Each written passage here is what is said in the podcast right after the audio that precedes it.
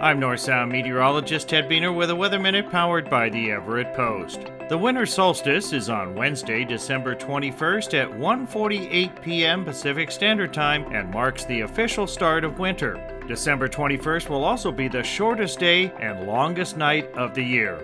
In Everett, the day will be only 8 hours, 22 minutes, and 24 seconds, with the lowest sun angle of the year. What is the winter solstice? It is the astronomical moment when the sun reaches the Tropic of Capricorn in the southern hemisphere at 23.5 degrees south, thanks to the tilt of the Earth as it annually rotates around the sun. In contrast, the southern hemisphere has their longest day, just like we do during our summer solstice in mid June. And above the Arctic Circle, there will be no daylight at all on the winter solstice. Historically, early humans tracked the days by observing the sun as it cast shadows at different times of the year. Many believe Stonehenge in England was built to keep track of the sun's annual progress across the sky. After December 21st, daylight hours will begin to grow longer, slowly at first as a matter of seconds, and then by the spring equinox in March, peaking at around 3.5 minutes per day. By the summer solstice in mid June, there will be just over 16 hours of daylight.